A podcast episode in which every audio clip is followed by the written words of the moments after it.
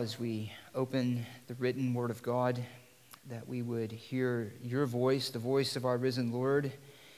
You, our Lord, who have called us as the great shepherd of our souls to faith, to repentance, to life in you.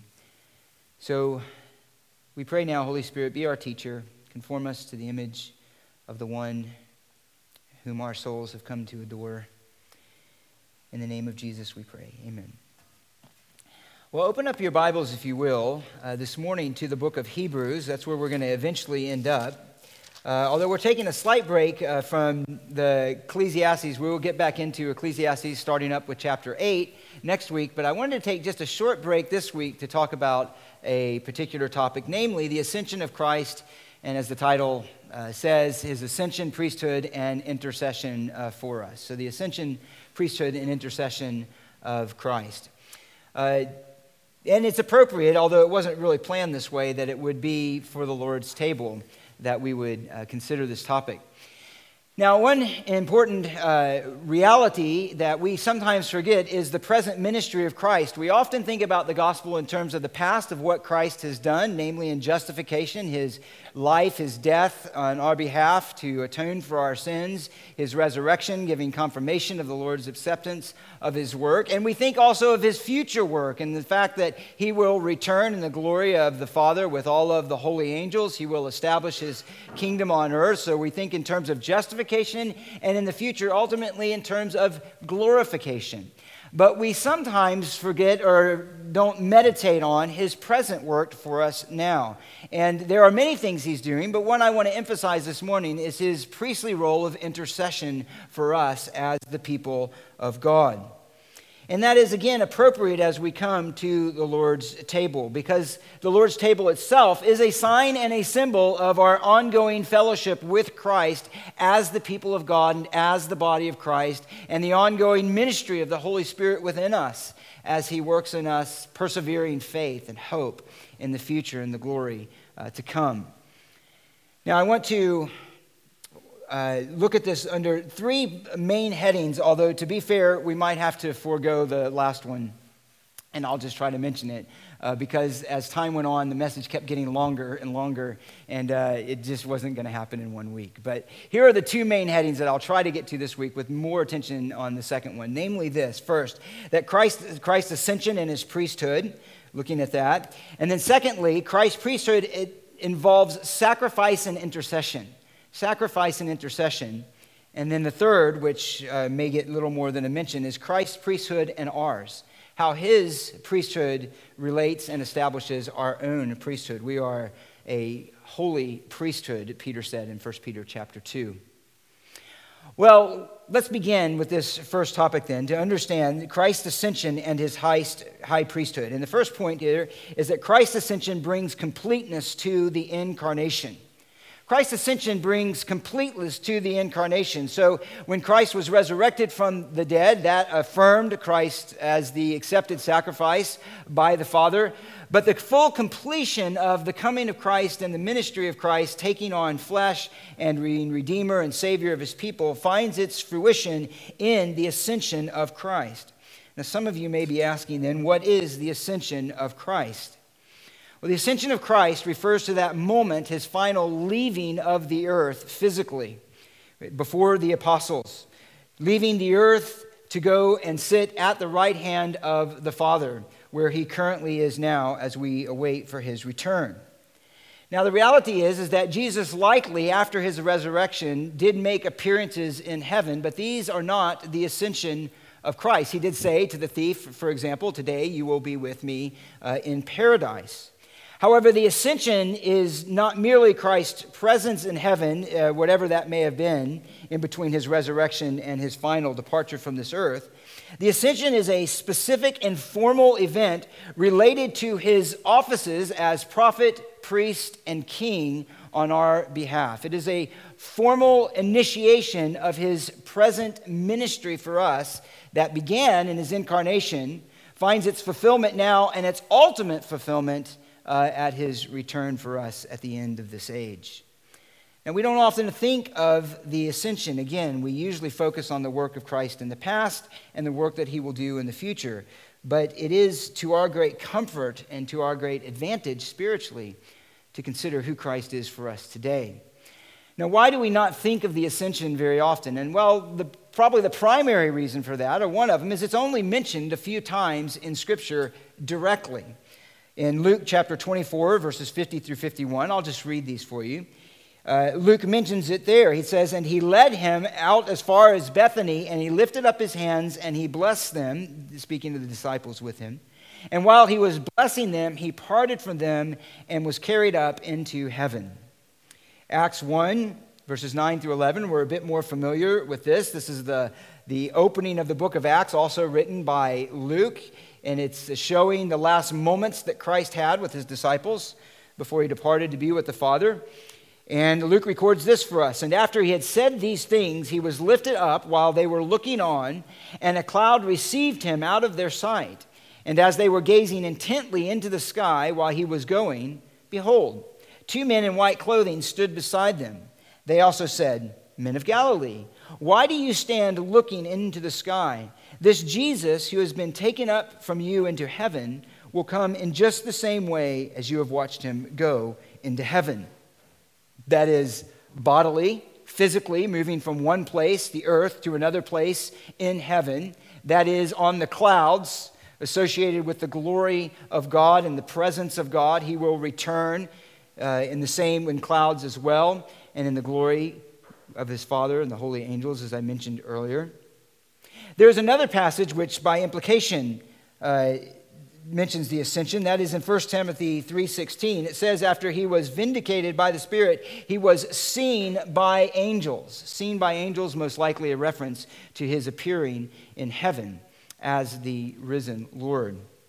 And then there's one other passage and this is mentioned by jesus himself in john 20 chapter 17 you'll remember as he was speaking to mary who was amazed at uh, his appearance after his death and he says this to her. He said, Jesus said to her, Stop clinging to me, for I have not yet ascended to the Father, but go to my brethren and say to them, I ascend to my Father and your Father, my God and your God.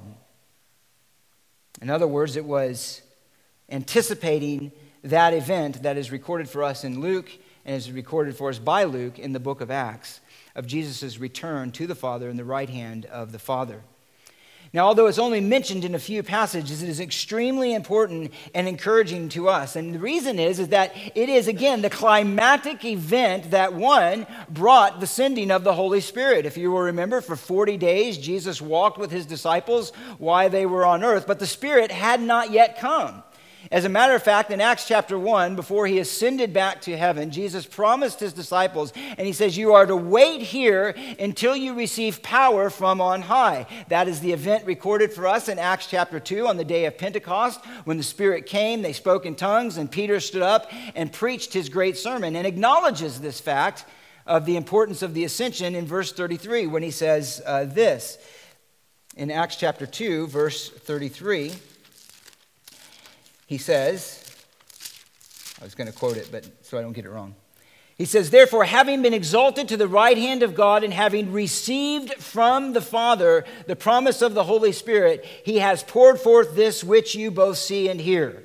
That means the mediatorial work of Christ that was begun in the incarnation, completed in terms of providing atonement in the crucifixion, affirmed in the resurrection, knew its fullest completion when he returned to the right hand of the Father formally to receive the promise of the Holy Spirit, as Peter said, which you now see poured forth. That is the establishment of the new covenant church and the new covenant ministry of Christ. That means then that far beyond the mere mention of the word ascension, all of the promises of God related to Christ, for relating to his present work now, are a direct result of the ascension, of his uh, rising again, uh, going up to be at the right hand of the Father. Let me mention just a few, and this is not exhaustive. What is Christ currently doing? He is currently building his church. He says, I am building my church, he said to Peter, and the gates of Hades will not prevail against it. He said to the disciples, and at the end of the Gospel of Matthew, All authority has been given to me in heaven and earth. And he says, Therefore, you go into the nations, making disciples of them, baptizing them in the name of the Father, and the Son, and the Holy Spirit, including also teaching them to obey everything that I have commanded to you. Christ is currently building his church, he is maturing his church. He, as the victorious conqueror, having risen back to the right hand of the Father, it says in Ephesians 4, has given gifts to his church by which the church is strengthened and matured in her witness of Christ. He is ruling his church as head in Ephesians 1:22 and Colossians 1:18. He is head over all things and of the church he is head. That means he is the source of its life and it means that he is an authority over his church, ruling his church. He is doing that right now. He is fellowshipping with his people. He promised the disciples upon the coming of the Holy Spirit that as they obey him and walk in obedience to him, that he comes with the Father and they make their abode in him and they have the most intimate, he does fellowship with us. And again, that's part of what's pictured in the Lord's Supper. He's strengthening his people in trial. I will never leave you and I will never forsake you, he gives us as a promise. And Paul himself is an example of this in 2 Timothy chapter 4. Though all abandoned me, he said, the Lord stood with me. And that is the Lord's ministry to his people in trial. We remember Stephen, who looked up into heaven as he was being stoned before he died, and he saw the Lord standing at the right hand of God the Father, knowing that he was strengthening him, and that is where Stephen was headed to be with him. He is interceding for his people, which we'll look at this morning, and he is advocating for his people. So the ascension has massive implications, and, and the work of Christ now involves the fullness of our spiritual life and our connection to him by the Spirit. One has said this Although the ascension is rarely mentioned in explicit terms, the New Testament assumes its central place. The ascension revealed the Messiah's exaltation and triumph, finished his work on earth, guaranteed his current sovereignty, broke the barrier between heaven and earth, thus pouring out the Spirit, and pledged his return. The ascension fulfills and completes the goal of the incarnation. Why was the incarnation? Why the provision, the, the taking on, and the permanent union of the Son of God with humanity and with flesh? It is to be for us an eternal mediator, the eternal one who stands in the presence of God for his people. Now, as I mentioned earlier, and this I'm only mentioning briefly, this is uh, uh, just hitting some of the high points. The ministry of Christ, in terms of his incarnation and his ongoing ministry to us, is often spoken of as three different offices. Uh, these are very clear in Scripture, although they were first uh, articulated with any kind of specificity by Calvin. But these three offices are this the office of prophet, the office of priest, and the office of king. These are, and we won't go there, these are aspects even of God's creative purpose for Adam and Eve in the garden. They are realities or offices of ministries that God gave to his people after forming the nation of Israel. He sent to them prophets, he established the priesthood, and he established a kingdom. But these offices were never combined into one person as they are with Christ. The prophets who spoke the word of God to God's people had a unique and important role, but it was always incomplete. And there was the anticipation of a final prophet who would come. If you'll remember, during the ministry of Jesus, they said, Are you the prophet? Are you the prophet? In other words, the prophet, they're probably referring to that which was uh, mentioned to Moses that a prophet will arise after him, a prophet who spoke to God face to face, a prophet who arose at the mount of Mount Sinai to be in God's presence in a unique way to reveal the word of God to God's people. There was never a prophet like that after Moses, but there was one promised to come. Jesus is the fulfillment of that promise. Not only is he delivering God's word, but he is, in fact, the living word, the living word incarnate. That's the point of the opening words of John. There is the king that would rule over God's people. Of course, God was his king, and the way that they asked for a human king was wrong, and God rebuked them when he gave them Saul. But the idea of them having a king over the nation was something also promised by God in the law. In Deuteronomy, he spoke of the future king that would rule over them. Following Saul, there was David, who was the epitome of the kings of Israel. He was a righteous king. He was a king who was a man after God's own heart, though he was a sinner who failed. But there was a promise to David saying, Another king will come, but his kingdom will be distinct from all of the other kingdoms, though he will come from your loins, because he will rule over a kingdom that endures forever. He will be an eternal king. That's where we get the idea of the Davidic kingdom and the Davidic king which is what, again, we see the people anticipating in the Gospels. Jesus is the fulfillment of that office. He not only is the living Word of God who spoke the words of God as God, he is the King that was promised who rules over God's people. All authority has been given to him again in heaven and in earth. But there is also the office of the priest. And the priest, in a very general sense, could be described as the one who represented God to the people and the people to God. They had a representative role.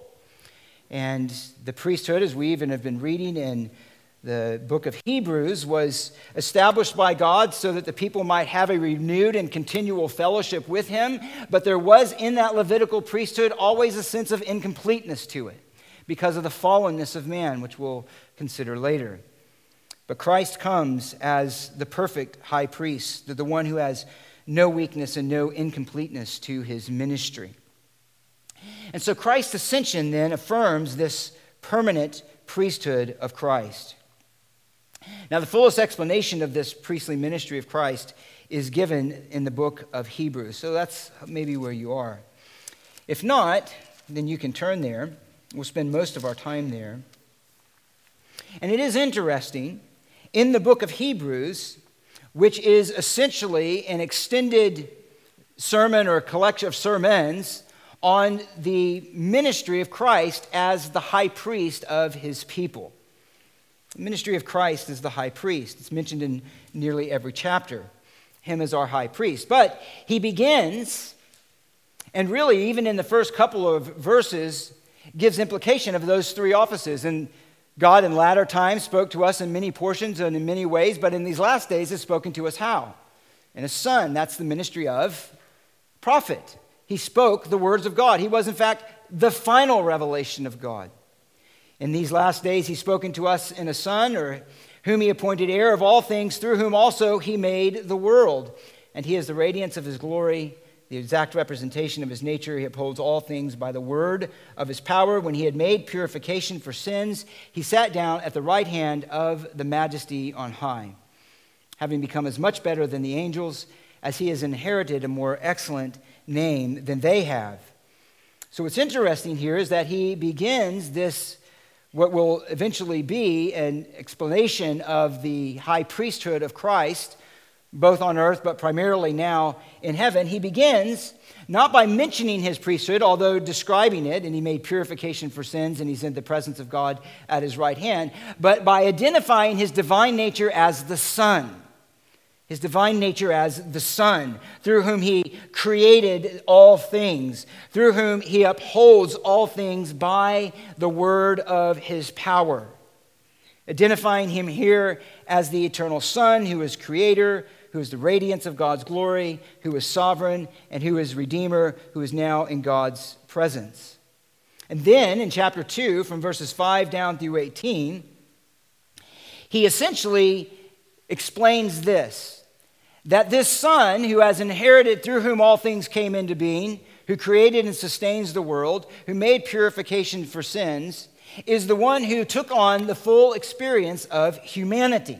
And indeed, he had to do that in order to provide that purification and to ultimately accomplish God's purpose in the creation of man. And interestingly, in verses 5 through 6, then, quoting from Psalm 8, he identifies what God's original purpose for man was. It was to reflect God's glory here and ultimately to rule. Look at verse 8 For in subjecting all things to him, he left nothing that is not subjected to him, but now we do not yet see all things subjected to him. That is to man. And then he goes on to explain that Christ fully took on that humanity to fulfill God's original purpose for humanity that men failed in because of sin. Whereas men failed, Christ will not fail.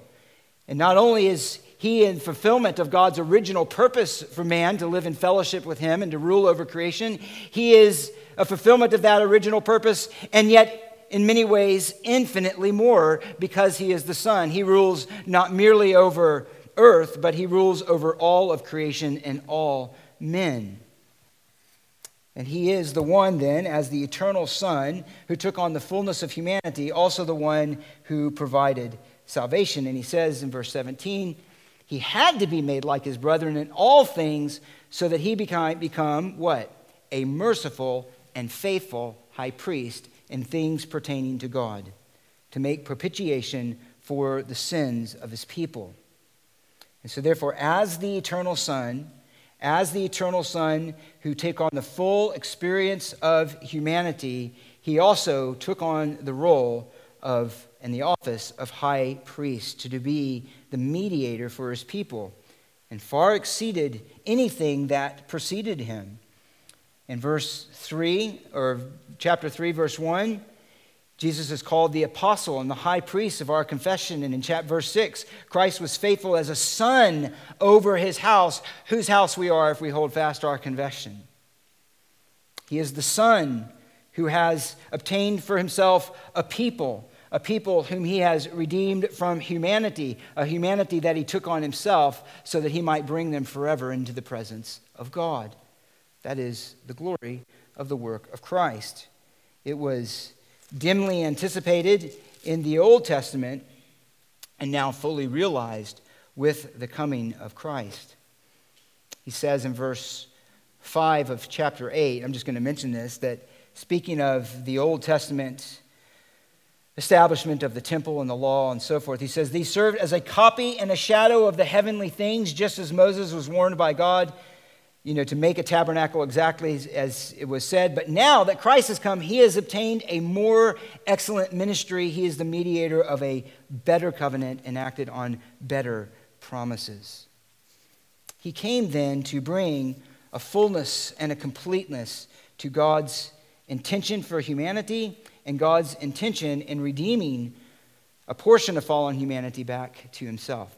That's the first point, just generally. Secondly, what does Christ's priesthood then involve? It involves sacrifice and intercession. Sacrifice and intercession.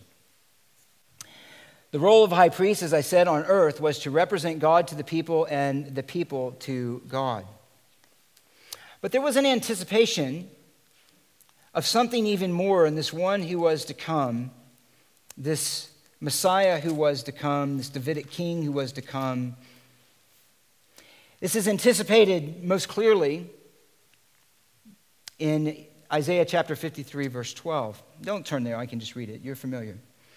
He says this I will allot him a portion with the great, he will divide the booty with the strong, because he poured out himself to death, was numbered with the transgressors. And here it is Yet he himself bore the sin of many and interceded for the transgressors. That is the ministry of the priest. And yet, what is unique about this one anticipated is that he himself is the sacrifice that endures the sin of his people. He himself is the one who forever lives to make intercession for those he came to redeem, for the transgressors.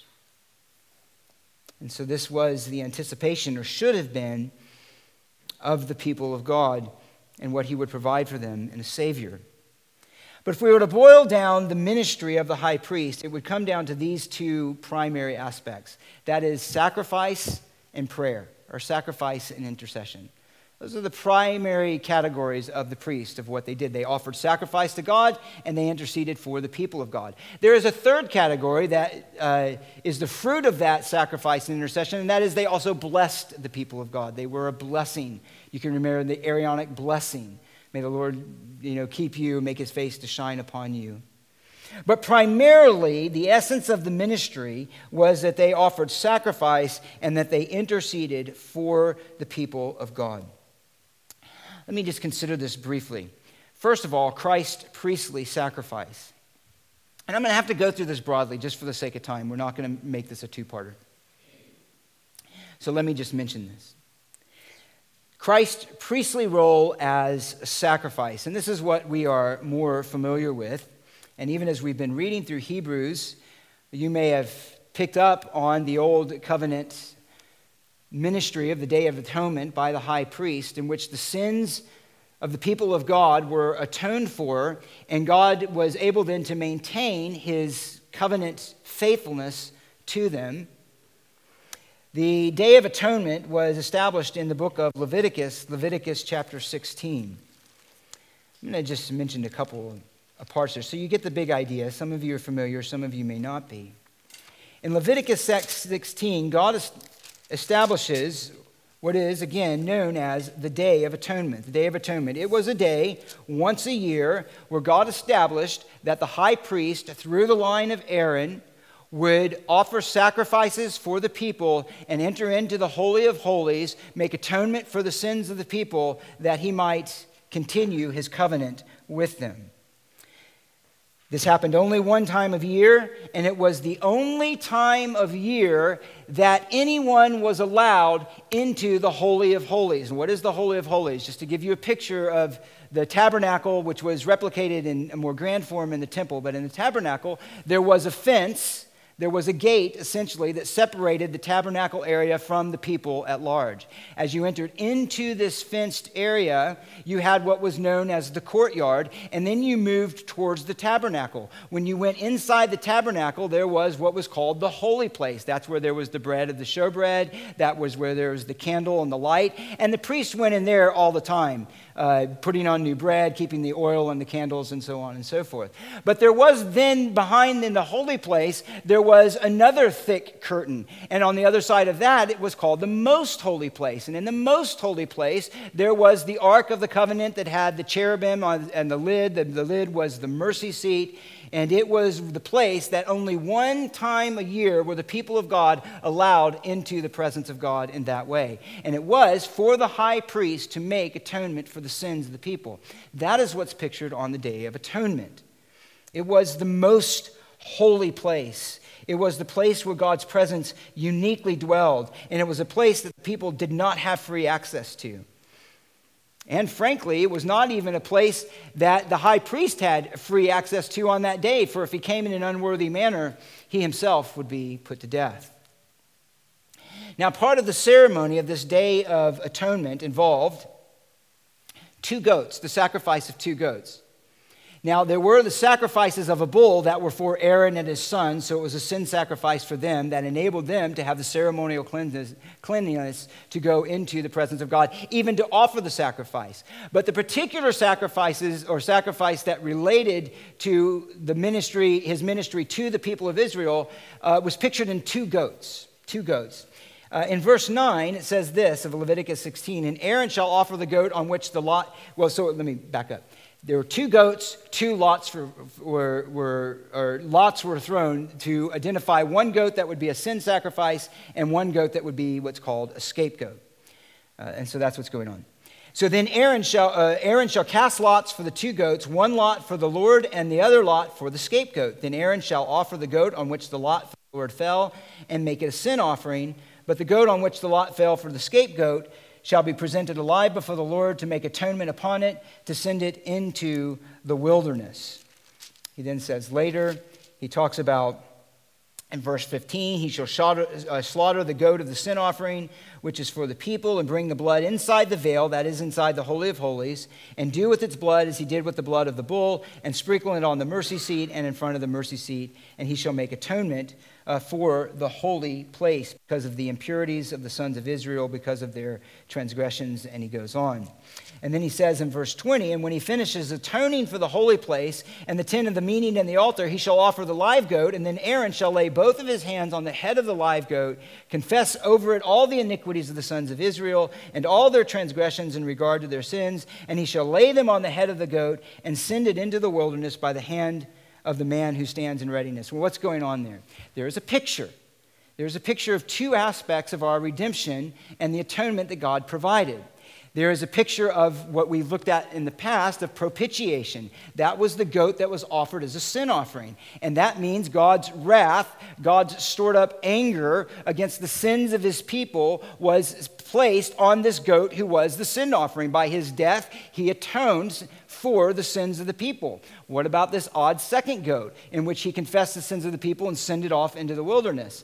Uh, most simply stated is this it pictures the idea of what is known as expiation, and that is the removal of the presence of God's sin from his people. And so this second goat pictured that not only has God atoned for the sin, he has removed this sin from the presence of his people, and he is propitious towards them, he is gracious toward them, he can maintain his covenant to them. And so that is the idea. Both of these are what were accomplished in the person of Christ.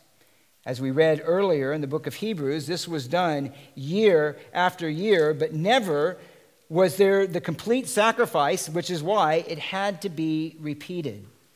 He says, in fact, there is the reminder of sins year by year. So, this was the glory of Christ. This is the point of his priesthood that he came not merely as one to offer a sacrifice, but for himself to be that sacrifice. And not only was he the sacrifice of a man, not even a righteous man, but again, it was the sacrifice of the Son.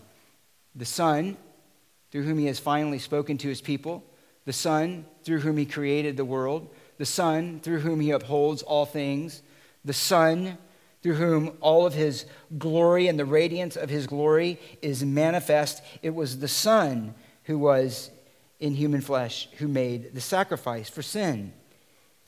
And therefore, it had a completeness to it.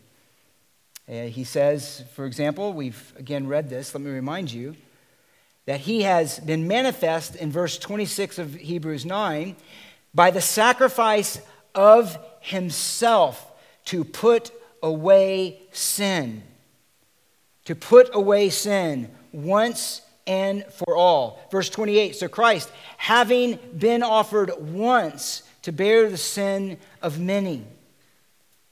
We read it this morning. By this will we have been sanctified through the offering of the body of Jesus Christ once for all. Verse 14 of chapter 10 For by one offering he was perfected, he has perfected for all time those who are sanctified. Verse 18 Now, where there is forgiveness of sins, there is no longer any offering for sin. You get the point? The sacrifice of Christ was a completed sacrifice, it was directly attached to his ministry, his priesthood. And it was a sacrifice that in every way completely satisfied the righteousness of God and his required of humanity, both in our sin and ultimately in our his requirement of us for obedience. And so, he is our high priest by being the perfect and complete sacrifice for us. Now, what does that mean? It means that there's no longer any offering of sin, and that means that we who come to Christ can have a clean conscience for our sin when we confess it. It means what we sing in that song that we so often love. Tell me if these words are familiar. I know they are. It means because the sinless Savior died, my sinful soul is counted free. For God the just is satisfied to look on him and pardon me. Behold him there, the risen Lamb my perfect, spotless righteousness, the great unchangeable I am, the King of glory and of grace. What is that song singing about? It's singing about the high priestly ministry of Christ. And this is a high priestly ministry of Christ that was ratified, that was confirmed, that finds its fullness in his ascension back to the presence of the Father, where he always remains before the Father as our righteousness as the satisfaction for our sin. Now, why is that important outside of the theology of it? Well, let me ask you this as we consider the high priestly ministry of Christ, if that sounds a little bit too distant. For the soul that knows the reality of indwelling sin, remaining sin in us, who experiences every day the burden of sin in your life, who experiences the disappointment of failure, the frustration of ongoing battling with sin, who knows the pain and the conviction of failing the Lord yet again and again and again, sometimes in the same area, who feel within us the frustration of not being what we want to be and what we know that we should be. This is a precious truth. Our sins are atoned for. We come to God not in order to bring to Him something that will be sincere enough to make Him accept us. We bring to Him merely our broken hearts and contrite spirits to receive from Him the benefits of the completed work of Christ. He is a sacrifice for our sin. That can remain merely theological only to those who don't know what it's like daily to live with the burden of sin. To those of us who do know that, then this is the precious truth. Where there is forgiveness of these things, there is no longer a sacrifice for sin. There is no penance. There is no amount, time period where we do good enough that God will accept us. There is no grading of our sincerity in terms of how long we refrain from sin again. There is every time we go and we look to Christ, the perfect sacrifice for our sin. There's a second part of his ministry, and this is actually what I want to emphasize the most. It is not merely, though, what he did in the past. It's not merely, though, that our sins are forgiven in the past. It is that because he ascended to the right hand of the Father, because he holds the office of priesthood permanently, because he is now experiencing and extending the fullness of that office to his people in his ongoing prayer and intercession for us, that we have the daily confidence to approach God and to receive mercy. Now, the intercession of Christ, again, as I mentioned earlier, is something that we're less familiar with, but it is what maintains our ongoing relationship with God. One has said this The atonement accomplished our salvation Intercession is the moment by moment application of that atoning work. That's the glorious truth. And what is intercession? Intercession is most basically this one person going on behalf of another, representing another. That's the, the basic idea of intercession. It contains also the concept of mediator, and it is related directly to the reality of prayer.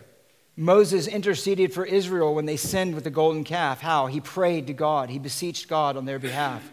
The priest interceded for the people of Israel. How? By prayer that God would be merciful toward their sin. And on it goes. And Christ intercedes for his people as high priest. Now, he demonstrated this ministry on earth, this ministry of intercession related to his priesthood. We have a precious example of that, even of the personal nature of it. If you'll remember with Peter in Luke chapter 22, and he said to Peter, Do you remember? Simon, Simon, Satan has desired to sift you like wheat, you, but I have prayed for you that your faith may not fail. And so certain is his prayer that he always knew he was heard by the Father on earth, that he said, And when, not if, you have returned, strengthen your brethren. The greatest example of this high priestly ministry was in John 17, which is the true Lord's Prayer, as we often say, in which he interceded for his people just before he was to be handed over and to go to the cross to provide atonement. And while that's worthy to spend time on on its own, let me just summarize it for this. In John 17, Jesus prays as high priest specifically for his elect, beginning with the disciples and then extending to all who believe on him through their ministry through the gospel. He prays that God would, the Father would preserve them, would sanctify them, would unify them, and ultimately glorify them, which are the same burdens of his heart now. He prays that God would preserve us, that God would unify us, that God ultimately would glorify us. And he prays as the perfect Son of God, and it's a prayer that's always heard and will be answered. However, the most significant ministry of Christ in terms of his intercession, in terms of his prayer for us, is not what he did on earth, but is what he's doing for us right now, this very moment. If you belong to Christ, Christ is this very moment praying on your behalf, interceding for you on your behalf before the Father. Not as a doctrine or theological idea, he is physically present at the right hand of the Father right now, praying for you. What? What is he praying? Praying that God would preserve you, praying that God would sanctify you, praying that God would let you know the unity with him and his people, and praying that God ultimately would bring you to glorification. It is a prayer that is certain. This is gloriously mentioned, and I'm before we jump to a passage in Hebrews in Romans chapter 8. And here it is revealed as a Trinitarian work. The Trinitarian work, this work of intercession, is according to the eternal will of the Father and the Son and the Holy Spirit. In verse 26 of Romans 8, in the same way, the Spirit also helps our weakness, for we do not know how to pray as we should, but the Spirit Himself intercedes for us with groanings too deep for words. And he who searches the heart knows what the mind of the Spirit is, because he intercedes for the saints according to the will of God. And then he says in verse 34 Who will bring a charge against God's elect? God is the one who justifies. Who is it that condemns? Jesus Christ is he who died, yes, rather, who was raised, who is at the right hand of God, doing what? Who intercedes for us. And isn't it interesting when he talks about the one who is interceding for us, the Spirit interceding for us, Christ interceding for us? that it comes in the midst of that great promise of the very things Christ prayed for. Him whom he foreknew, he predestined. Whom he predestined, he called. Whom he called, he justified. Whom he justified, he glorified. That's what Christ prayed for. That's what God is doing now through the work of the Spirit and the Son. And the most glorious truth of this is that it is a work that is guaranteed in its completion, not only because of the work of Christ, but he encourages us because of the heart of the Father. Right after he says that Christ intercedes for us, he says, Who shall separate us from the love of Christ? Tribulation, distress, persecution, famine, nakedness, peril, sword.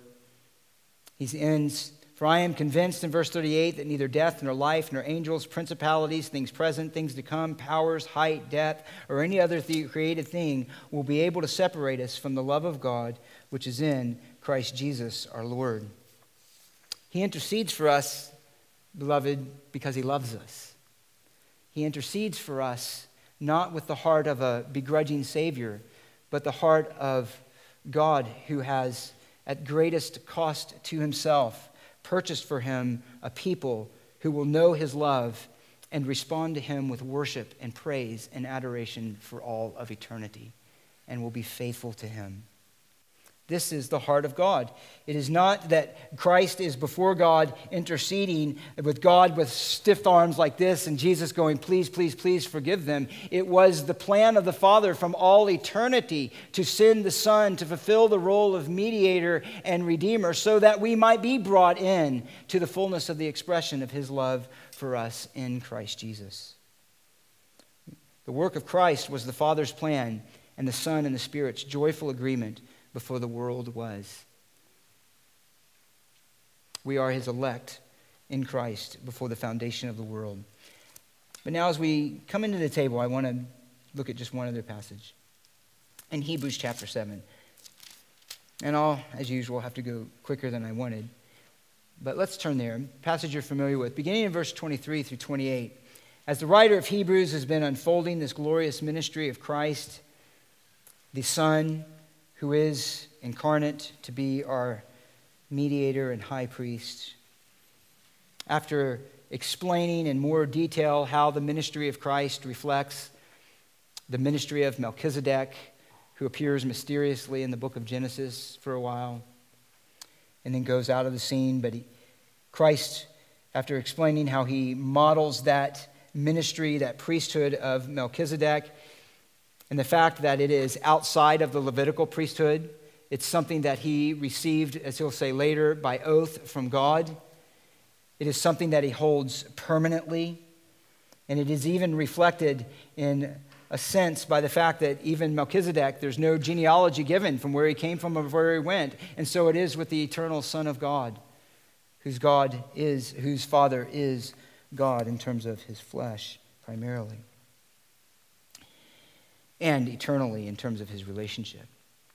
But he says this in verse 23 The former priest, as he continues to extol this ministry of Christ, on the one hand existed in greater numbers because they were prevented by death from continuing. But Jesus, on the other hand, because, because he continues forever, holds his priesthood permanently.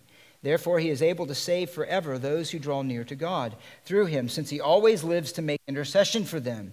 For it was fitting for us to have such a high priest, holy, innocent, undefiled, separated from sinners, and exalted above the heavens, who does not need daily, like those high priests, to offer up sacrifices for his own sins and then for the sins of his people, because he did this once for all when he offered up himself. For the law appoints high priests who are weak but the word of the oath, which comes after the law, appoints a son made perfect forever. Note briefly the insufficiency of the Levitical priesthood. There were great numbers of priests, thousands and tens of thousands throughout the years, but every one of them was under the condemnation, was under the curse, and were prevented by death from continuing. The best they could offer is a weak ministry that, even in itself, in its best form, would last only temporarily and was beset with the reality of remaining sin in them. These were never meant to be the final example. As a matter of fact, he says in verse 27 these priests needed daily to offer up sacrifices for their own sin. And he makes that point by showing how Christ is distinct because he didn't have to do that. Even Aaron, with the great privilege of being able to enter into the Holy of Holies first, had to cleanse himself from his own sin, even to be able to make the sacrifice for the sins of his people. That's how deep our sin goes. It shows, by the way, just as a footnote, how hopeless it is for salvation to come from man. Even the best of men have their own sin that needs atonement. If God did not provide another, then there would be no hope. No hope at all. But He did provide another. And so, against the weakness of the Levitical priesthood, He marks out the glory of Christ. Jesus, on the other hand, because He continues forever, holds His priesthood permanently. It is a permanent priesthood. And even though he comes as a man, he is not from men. He's not from men. This is why he can stand out distinct of the weakness of all who came before him. That's the point of why the writer of Hebrews established at the beginning that the high priest I'm speaking of is not a high priest who's merely called out from among man, but he is a high priest who is determined by God before the foundation of the world, who is the Son who took on humanity, distinct from the rest of mankind, though fully embracing the reality of humanity. And because he is the Son, he is able to hold his priesthood permanently. And this is again the fullness of the purpose, or part of the fullness of the purpose of the incarnation. Jesus Christ came as a man. He had to because he had to be made like his brethren. He suffered as a man. He had to because he had to suffer for the sin of humanity. He rose as a man from the earth to the presence of the Father to represent man in the presence of the Father. And yet he did this ministry uniquely as the eternal Son of God. And he had to be that too. Imagine only God, only one who possessed the nature of God, could hold the priesthood permanently and intercede for his people. I forget conversations. I mean, this may not be too surprising, but I can forget conversations or something said, you know, five minutes ago, five seconds ago sometimes. And I certainly can't keep multiple conversations in my head at a time. That's always what amazes me about uh, Trish and just God's design of women. She can multitask. I can't. I can do one thing at a time. One, just this little task and then this little task. Don't confuse me outside of that. Could you imagine Christ, any man who rises to the presence of God to be intercessor for us, who hears simultaneously the prayers of millions of his own and intercedes for every one of them before God? This requires one who has a divine nature, one who is able to represent man and yet able to do so with the divine capacities of the Godhead. One said this Therefore, in order to be the perfect high priest who intercedes for us, he must be God as well as man. He must be one who, in his divine nature, can both know all things and bring them into the presence of the Father. Yet, because he became and continues to be man, he has the right to represent us before God. and he can express his petition, petitions from the viewpoint of a sympathetic high priest who understands by experience what we go through. He's greater too, as well as our intercessor, because he's not beset with the weakness and the hindrance of sin. Verse 25, or actually, verse 27. Actually, verse 26. It was fitting for him. We'll get there. You get there. We're in the right place here. Verse 26, he says, It was fitting for us to have such a high priest who, holy, innocent, undefiled, separated from sinners, and exalted above the heavens. And it's a holiness that he has within himself. His intercession is in no way marred or hindered or limited by sin or any perfection that would ever threaten or weaken his standing before God interceding for us. He does so with perfect holiness, and he does it that his own might have access to the Father through him. This is a glorious testimony of the innocence and the perfection of Christ. He said earlier that he was tempted in all things as we are, yet without sin. And here is the thing yet without sin by his own right as the sinless and eternal Son of God. He came into the possession of humanity, wrapped or included in his divine, or he came in the full divinity and took on the added experience of humanity. So he came into the world without sin, with the same nature of divine holiness as God himself, and he maintained that holiness through his humanity throughout life that he could be that holy, separated one to stand in the presence of God for us. And therefore, he supersedes the Mosaic law. Verse 28 For the law appoints men as high priests who are weak, but the word of the oath which came after the law, here it is, a son made perfect forever. Now, why is that important? And this is what I want to say leading into. That might all just seem, again, a bit detached. Well, again, let me quote the words of a song that we sing. Before the throne of God above, I have a strong, a perfect priest, a great high priest whose name is love, whoever lives and pleads for me. What is the joy that these original readers would have heard who were asked to give up everything to remain faithful to Christ? It is that they are not doing this alone. They have one who intercedes for them, one who guarantees the promises, one who is not like the system that they're tempted to go back for to, which is failing, which is temporary, which is weak, but they have the opportunity to come to one who will never fail, who is holy and exalted above sinners, who is able to save forever those who come to him. And it's extremely personal. It's extremely personal. It means that Christ forever enfolds us into the presence and the life of God through our union with Him. In the Old Testament, when Aaron went in before the Holy of Holies, he had over his heart all the names of the sons of Israel. Exodus 28 29, Aaron shall carry the names of the sons of Israel in the breastpiece of judgment over his heart when he enters the holy place for a memorial before the Lord continually. As Aaron carried the names of the sons of Israel over his heart, Christ carries his own people in his heart before God eternally. The song says again, My name is graven on his hands, my name is written on his heart. I know that while in heaven he stands, no tongue can bid me thence depart.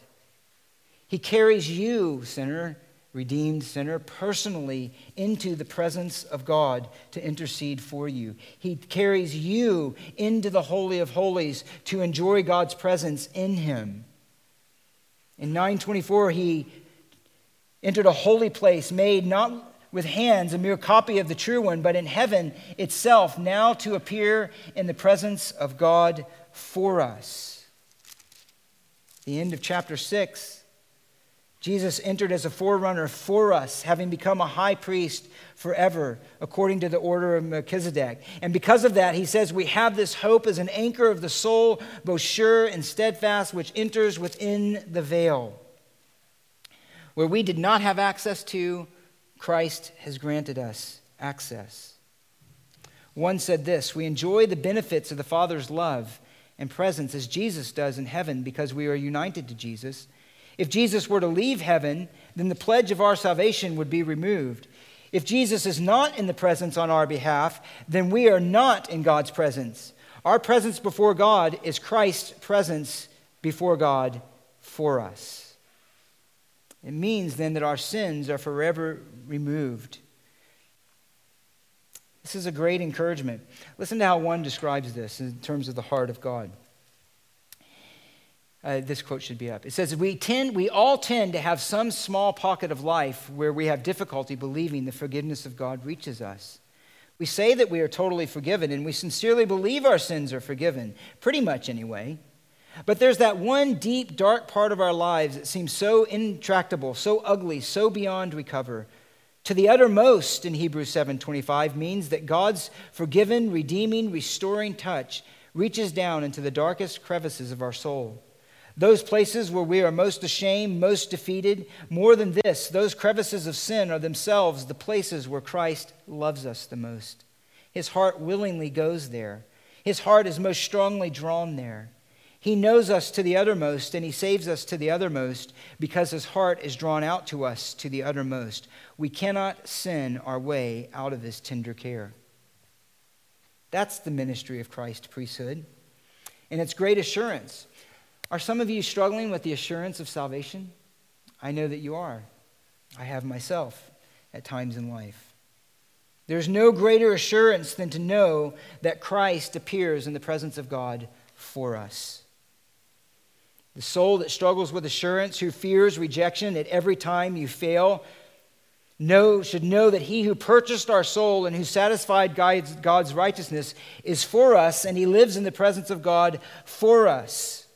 Again, the song says, One with himself, I cannot die. My soul is purchased by his blood. My life is hid with Christ on high, with Christ, my Savior and my God. If you think you can sin your way out of God's grace, then consider this. The Father could no more reject those who truly belong to Christ than he could reject Christ himself as mediator. Our security in Christ is as sure as the holiness of Christ himself. It's as certain for God's love, God's love for his son. God could no more remove his love from his people than he could cease to love Christ as his son. Do you see how bound our lives are to Christ? When we think of him as our high priest and in his presence, it's because we are bound to him. Christ, we could no, lever, no more lose our place in heaven in Christ than Christ himself could be kicked out of heaven, the eternal Son of God. That is the security of our salvation. That is the assurance that we have. And why is that helpful? Because again, nothing is a greater threat to our soul than our own sin. And Satan knows exactly how to destroy our confidence in Christ. That's why the song says as well when Satan tempts me to despair and tells me of the guilt within, upward I look and see him there. Can you finish it? Who made an end to all of my sin. Knowing the priesthood of Christ silences the accusations of our adversary, the devil. And this provides not only comfort in sin, but it provides comfort in the forgiveness of sin and the motivation to hate sin all the more and to live consistent with the one who has redeemed us, with whom our lives are united. And when we come to God as our intercessor, we don't come to Christ, though he's holy and innocent and undefiled and separated from sinners. We don't come as one who is distant from us, who cannot relate to the suffering, but his incarnation as well had the purpose that he might overcome the temptations of suffering, overcome the temptations of sin, overcome the things that so often destroy us, so that he could not only redeem us, but so that he could have a sympathetic sovereignty in doing so. That's the glory of chapter 4. We have a great high priest who passed through the heavens, Jesus, the Son of God. We have a great, we do not have a high priest who cannot sympathize with our weakness, but one who has been tempted in all things as we are, yet without sin. And so, what are we to do about that? He says we are to draw near with confidence to the throne of grace so that we may receive mercy and find grace to help in time of need.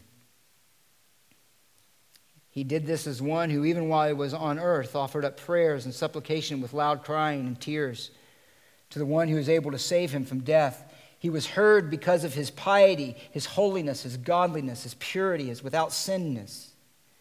And although he was a son, he learned obedience from the things which he suffered. Having been made perfect, he became to all those who obey him the source of eternal salvation, being destined by God as a high priest according to the order of Melchizedek. He is not a distant, cold, unfeeling, merciless. He is one whose love for us is forever secured by his atoning work, by his very incarnation, by his very atoning death, by his resurrection, by his ascension back to the right hand of the Father, by his sending of the Spirit, by his presently now making intercession for us, keeping us, holding us, our life being hidden in him before God forever. Forever. This is the high priestly ministry of Christ. Let me end with this one quote, and then we'll come into the Lord's table. Christ's inter, uh, intercession reflects how profoundly personal our rescue is. His interceding for us reflects his heart. The same heart that carried him through life and down into death on behalf of his people is the heart that now manifests itself in constant pleading with and reminding and prevailing upon his Father to always welcome us. The Father's own deepest delight we could add by the Father's own sovereign design, is to say yes to the Son's pleading on our behalf. Indeed, even through the Son, to extend to us his own love for the Son forever. Let's pray and then we'll take the Lord's table. Father, thank you for this, your word, this promise. And even as we symbolize this in the, in the elements of, that represent the blood and the body of Christ, our Savior. Help us to find encouragement and renewed strength.